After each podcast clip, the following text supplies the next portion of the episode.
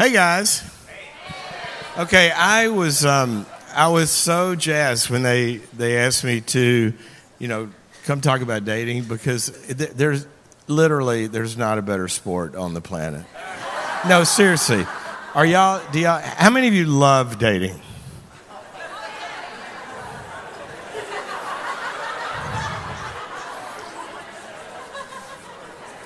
One, two. Have y'all met? T- seriously, two people? Thank you. Three. I see a hand. Seriously, is it that is it that depressing the whole day? Yes. Okay. Well, we're going to go into um, we a lot of uh, hopefully a lot of Q and A about that because I want to hear from you, and I think that you've got um, obviously it sounds like um, some at least questions, maybe not so happy feelings about dating. I seriously, I thought it was so much fun. In fact, when my wife got and I got married, we said the worst thing about this married thing is you can't date anymore. we were trying to work out a deal, but it never, never been. Okay, um, so here, here's what I'm going to do. I, I'm, I'm just going to give you a few kind of things to think about in the beginning um, and tell a story about my journey um, into talking about dating. When I was when I was a little boy, I never um, sat there and dreamt, God, one day I'd love to be a dating coach. You know, it, it, that um, I ended up writing a book um, called "How to Get a Date Worth Keeping," and that wasn't my life goal. But here's what happened. Um, I was, I think I first became aware of this problem. I was doing a radio show, a call in, and a lady called in, and, there, there have been a few calls about dating. So I started about dating, and it was on a Christian uh, talk show. And this lady calls in, and she said, Well, I can't believe you're, you're a Christian and you're talking about dating. And I said, Why? And she said, Because that's not the biblical way to find a spouse. I said, Oh, there's a biblical way? She says, Yes, God always brings the man to the woman. That's what he does. She said, That's the biblical way. I said, Well, I don't know. If you want the biblical way, you might go start a war and grab a bunch of them and take them home, or you might buy one from her old man and then you get one thrown in on the side and there's a lot of biblical stories about how this happens, so don't tell me that's the biblical way. She says, No, I am trusting the Lord to bring me my husband. I said, Well, that's a great thing. I do think we need to trust God in life. And she said, she said, My Lord, I don't have to date, my Lord will bring him to me. And I said, Well, what does that exactly that mean? She said, I trust God to bring me my husband. And I said, Well, do you have to do anything? She said, I'm trusting the Lord. I said, Do you have to go outside? She said, I'm trusting the Lord. He will bring it. I said, Do you, like, you think he's going to bring him to your door? Seriously, this is a real call. She said, I trust the Lord so much that he will choose him and bring him to my door. I said, Lady, if you don't want to marry the FedEx guy, or Jehovah's Witness, you better go outside. Like, and and that's the first time I kind of became aware of that there was this theology out there. And I want to start really with a little bit about theology. That is not what the Bible says at all, and that's not the created order. I trusted God for Tori. And I remember Matthew 6:33 where it says, you know, seek God and his righteousness and all these things will be added unto you. And he's talking about don't worry. And where is this going to come from? Where this come from? He said, look at the, the birds of the air. God feeds them. But he doesn't bring the bugs to the nest. They got to get out of the nest and go fly to where the bugs are. And they've also got to be able to fly. And so, what we're going to do is take a little bit look at well, the reason I entitled the book, and I'll tell you how that came about How to Get a Date Worth Keeping, because when I started to study this problem, and that's how I, I ended up being, you know, talking about dating, this would have been in the early thousands. Um, I was out speaking on just stuff that I speak on. And every time I would go talk, it'd be a different city, a different state. Two women, three women maybe, would come up afterwards and say, Can we ask you a question?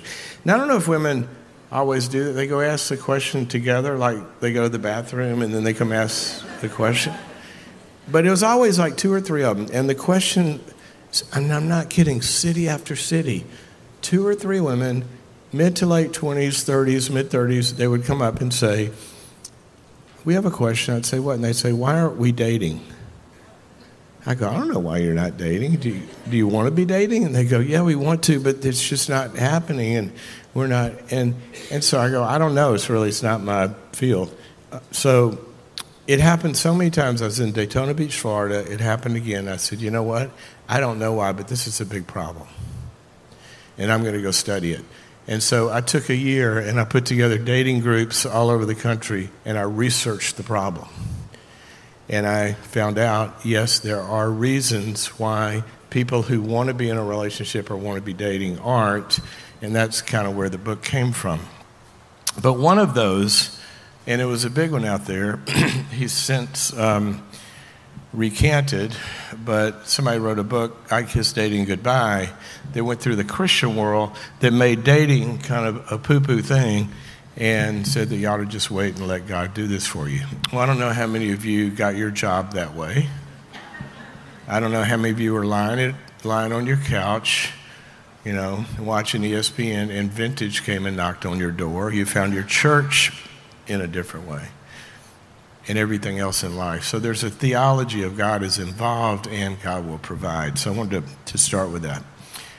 So I'll tell you one more story and then a few points about that. And then what I really want to do is I wanted to open it up. I wanted this to be more of an interactive time. I was doing an event in Cincinnati, and this, the event team, it'd be like the team here the night before, we're all planning and working. And and so we're out to dinner, and one of the women said something about, um, you know, they're talking about life and all. that. she goes, Well, I never thought I'd be doing what I'm doing now at this age. And she was like 32. I said, Really? What would you think you'd be doing? She said, Well, I thought I'd be married and have kids by now. I said, Oh, yeah, well, sometimes it, that happens. She goes, But God hasn't chosen that for me. I said, What? She said, Well, I thought I'd be married and have kids by now, but God hasn't chosen that for me. And I said, Well, how do you know that God hasn't chosen that for you? Because this got my kind of theology ears perked up a little bit. And the other thing was, I knew her pretty well. There's probably some guys that weren't choosing her either. she had some issues but she's, she's saying it's God, right? So I'm kind of coming defender of God. You know, he's getting blamed for this. And so I said, What do you mean, God? Uh, and, and she said, Well, that's what the Lord does. He brings, he finds the person you're supposed to marry and he brings that person to you. And I said, I, I believe that, but how do you know he hasn't brought five of them and you don't have the eyes to see? He talks about that a lot. How do you know that he he's brought five of them, and maybe you were behaving in a way because she was a little tough. and you kind of chased them away or engaged their better judgment. How do you know that's not it? And she goes, No, the Lord brings. I said, Do you want to be in a relationship? She said, Yeah. I said, How long has it been since you've had a date? And then you could see the, her whole demeanor change. You could see a little pain. And she said, Three years.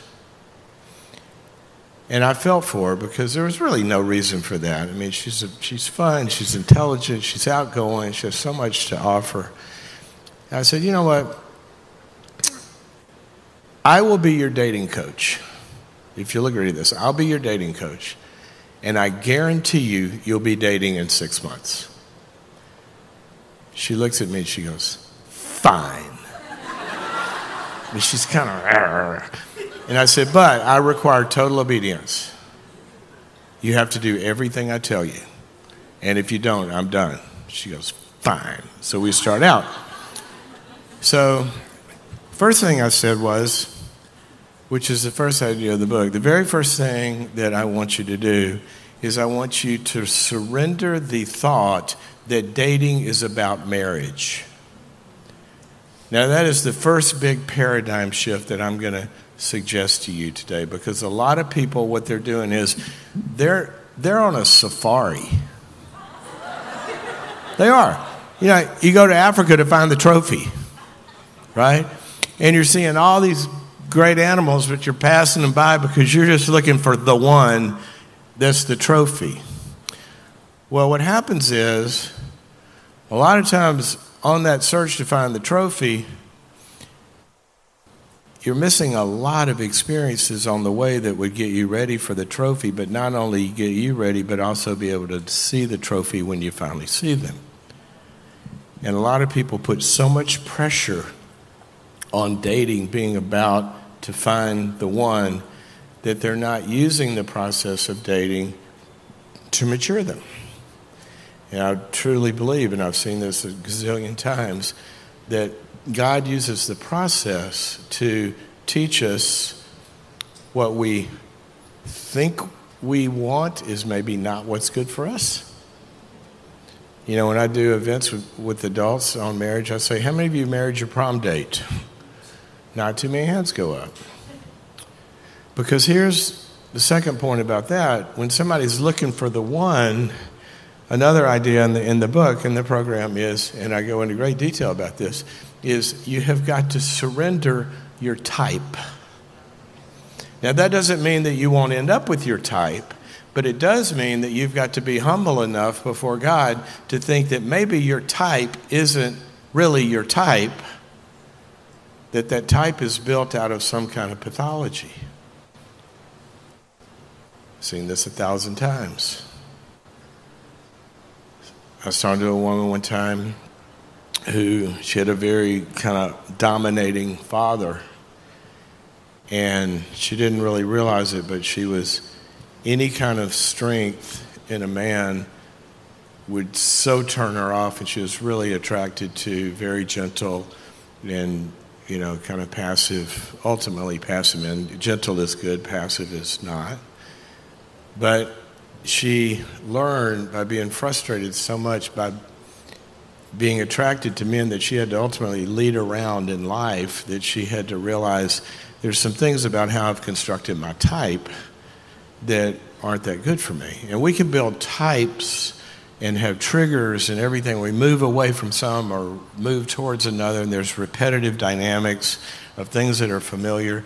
So I'm not saying that you won't marry your type in some kind of characteristics, but or get in a relationship with one. I'm just asking you to surrender it and be open to going out with anyone. And some of you just had a heart attack, right?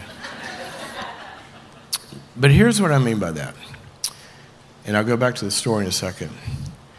That the more experiences you have with a lot of different kinds of people, you are going to learn some things about what you really want and like in a person that you never even knew about before. That you go out on a date and you have a conversation and you find out, gosh, it, it, it's really interesting to go out with a guy that knows the alphabet. I've never really thought about that before. And you start to get this bigger picture than maybe your experience has been. Okay, so I want you to give up the idea that you're looking for the one from the beginning. And then the second thing about that is, like I told Lily, and I can call her by name because the, the woman in the book, um, she's actually a dating coach now. Um, I got to do her wedding about a year and a half after that conversation. And she, she, um, she said, All right, so what, what do I have to do? And I said, All right, so here, here's the first thing I want you to, first of all, you got to give up that you're looking for a husband. I want you to learn how to date. And she said, Well, I hadn't had a date in three years. Where am I going to find one? I said, Well, I'm going to help. Here's what I want you to do. Every Friday, I want you to send me a, an email with five names of five new guys that you have interacted with that week. Five new guys. No recycling old inventory. Okay? Five new guys. Five new guys. Every Friday, I want their names. And I want them to have had enough interaction with you to want to ask you out. If they so were that crazy. I mean, if they so wanted to. But enough of an interaction. She goes, I haven't had a date in three years. Where am I going to find five in a week? I said, Did I say anything about a date? She goes, You just said five names a week. That could have. That's all I said, five names. I don't care if you never go out with a five. I just want to know if you can talk to them. Uh, somebody you don't know. And in a way where that is engaging. She said, Where am I going to find them? I said, I don't care. Starbucks, 7 Eleven. She said, I'm not going to go out with him. I said, I didn't go out. Say you go out. I just want to see if you can have an interaction. So she gets on the program. She starts, you know, sending me the five names. So about week three, it's um, it's late Thursday night. It's probably ten o'clock or so. My phone rings, and it's her. And she goes, "I can't breathe. I can't can't breathe. I'm having a panic attack." And I said, You're having a panic attack? She says, Yeah, I can't breathe. So I kind of walk her through the panic attack thing, and then she gets okay. And so I said, What? What is, what is going on? She said, Well, I'm at this singles like thing at this church, and I only have four names this week. Tomorrow's Friday. And there's a book table. So I walked up to the book table and she said, There was this really cute guy there. And so I walk up next to him and, and I said, So, do you know anything about this book? And she said, Yeah, I was just starting a conversation. and so we started talking. She said, I started having a panic attack. I said, Well, what were you thinking? She said, I wasn't thinking anything. We were just talking about the book. I said, No, you can't have a panic attack without thinking something. What were you thinking? She said, Nothing. I was just thinking about the book. I said, Lily, what were you thinking? She goes, Okay, you really want to know what I was thinking? I said, What? She said, I was talking to him, and all I could think about is how big my butt is right now. Literally, that's what she said. I said, Seriously? Well, tell me about that. I mean, not how big, but tell me about your, your thoughts. And so she starts talking. She said, Well, I said, Well, tell me about your feelings about your body. And we started talking, and I said, Do you remember when you first started to feel that way? And she starts telling me about her older brothers who would body shame her and bully her, and she's always had these feelings about her body. And without going into too much, you know, depth psychology here, but what what ended up happening was I put her in a group to go through some stuff about healing her body image and some of the woundedness that had come vis-a-vis her brothers, which now is transferring to men. And literally, once I started to watch her, when she would get around men, she would kind of morph into a different person. Now, I'm, I'm telling you this story because as she got healed in that area and she started being much more comfortable, much more open, much more engaging, her, you know, she could be great with her friends, but when she got around a guy that she was interested in or liked, things began to shut down because there was woundedness there. Now, what happens a lot of times, there are many.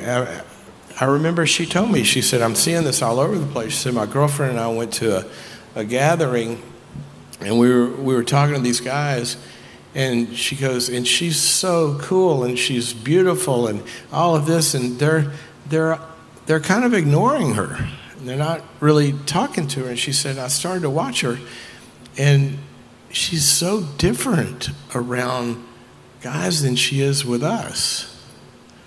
And so I tell you that part of this to tell you this that, and I'm not blaming anybody for, you know, if your dating life isn't working, there's a million different causes, some of them internal, some of them external, some of them God's sovereignty. I mean, God does play a role in this, He just isn't the only role.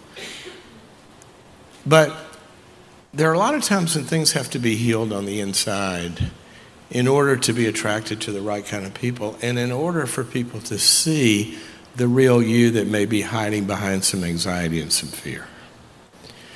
So, one of the things I would tell you, quick other example. How many of you women have ever had the experience where you start dating a guy and then you're doing something pretty normal, like maybe wanting him to I don't know, talk or maybe call every now and then or something. But you're making some sort of, you're wanting him to show up in some way. And then he starts to say, Well, you're so demanding and so needy and so, I'm feeling controlled. How many of you have ever had that experience? Okay. Well, let me tell you about that guy.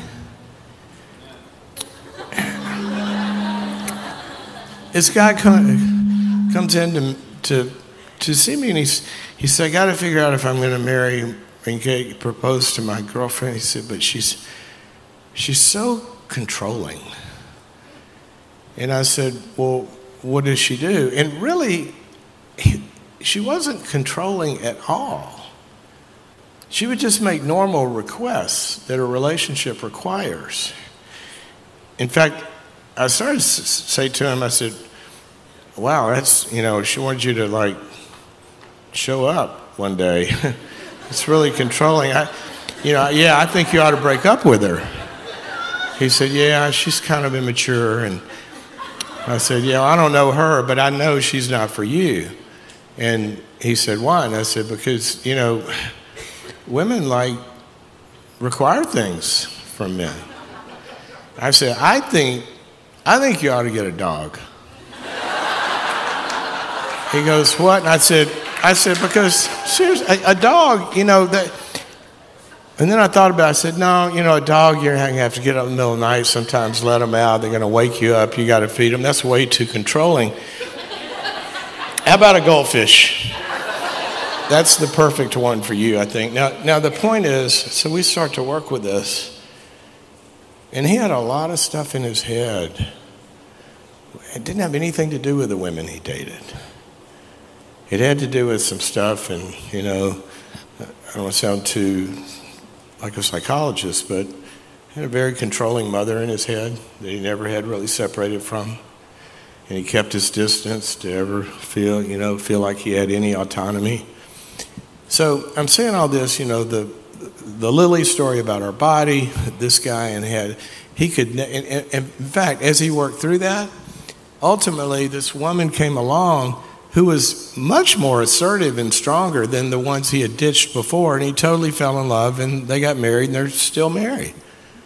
But he could finally see her as making a request and not like she was controlling. So here's the point finding the right relationship, or finding any relationship, is an internal spiritual growth journey where you're learning more about yourself. God is going to teach you more and more about yourself. But you're also learning more about the outside world and what you really want and need. And one of the things I wish we had, you know, all day on this, but but one of the things that that I would want you to really, really, really, really, really, especially if you're dating, you start to get serious I want you to really, really look at the issue of trust.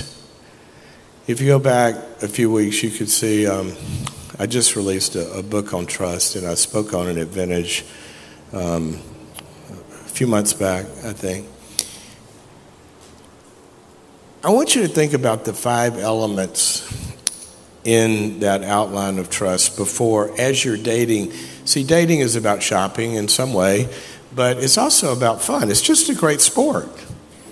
I mean, you get to go out to dinner and a movie or go to, you know, hiking or something, and it's a human interaction that has a lot of great value to it. And one of my rules for Lily is I want you to always be going out with five at, five at a time. I want five active cases. She goes, I, I said, absolutely. Look, I'm, and I don't mean in a relationship, I mean kind of, you know, a few dates and going out. So I go, I want you to pick one that stands out in a crowd. But it's easy to stand out in a crowd of one. And that's what a lot of people do. First one comes along, they just, you know, pull in all the lines. they caught a fish. And then they instantly are kind of exclusive or they get kidnapped or whatever, and it takes a while. Seriously, it takes a while to break out of that prison. So, what I'm a proponent of is having an active dating life. And remember, if you're not looking for the one, you're not going to have to marry that guy. You're just going to Starbucks. You're just going to lunch. You're just going on a walk. Just have a life that's active. Now, the other thing is, you got to get your numbers up.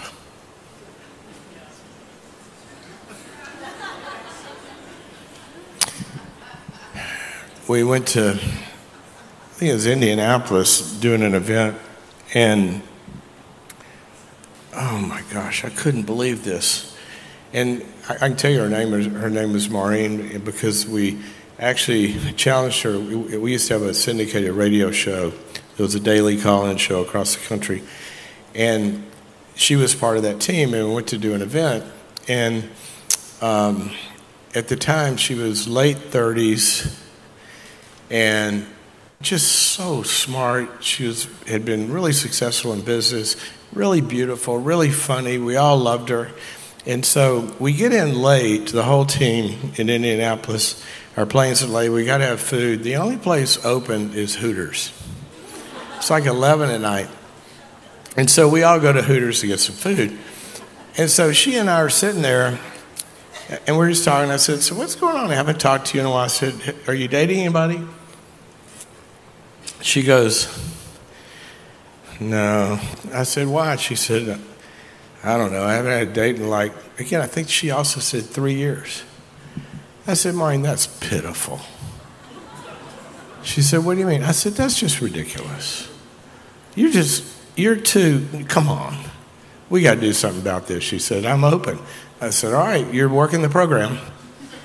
Okay? I said, But this time, I'm going to bring you on the air and interview you each week, and you're going to have an audience of a few million people holding you accountable.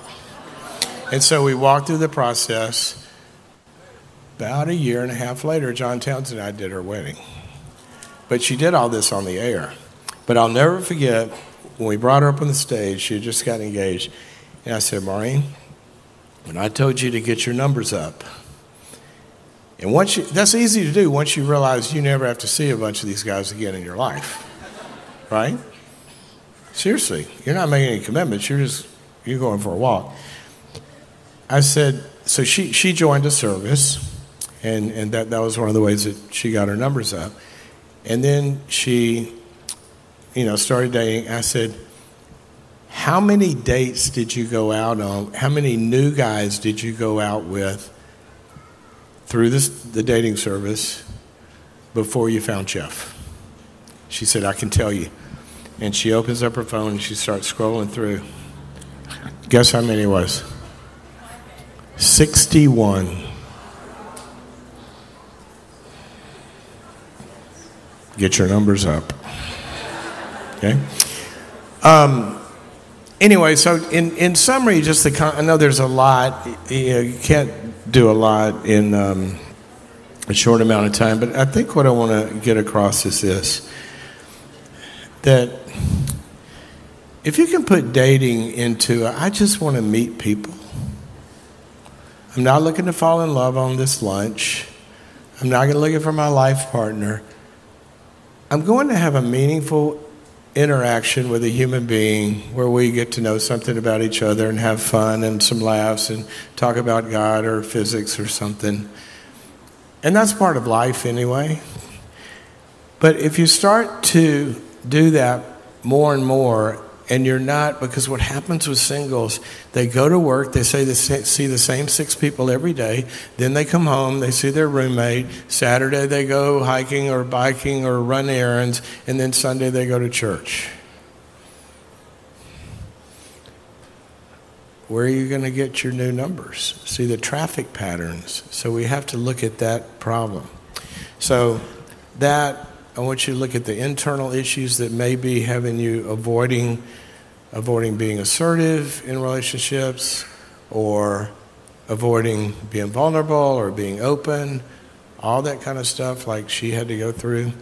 And in my experience, once people begin to work on the outside strategy and the internal issues and they gain experiences, and we see magical things happen. And, and I'm not kidding when I, when I tell you, I wrote this book, um, and, and, I didn't, I wasn't going to write a book, but I was talking on it one time, and my publisher happened to be in the audience and said, said you have to write this.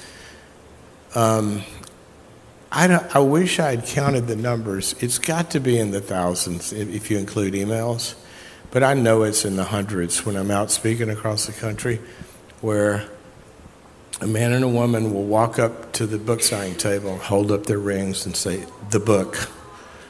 They were both reading it, and they just started to, because all it does is tell you to do normal human stuff. And a lot of times, some churches, the last thing they want singles doing is normal human stuff. They just get some weird teaching. So, anyway, there's my weird teaching. Feel free to evaluate it.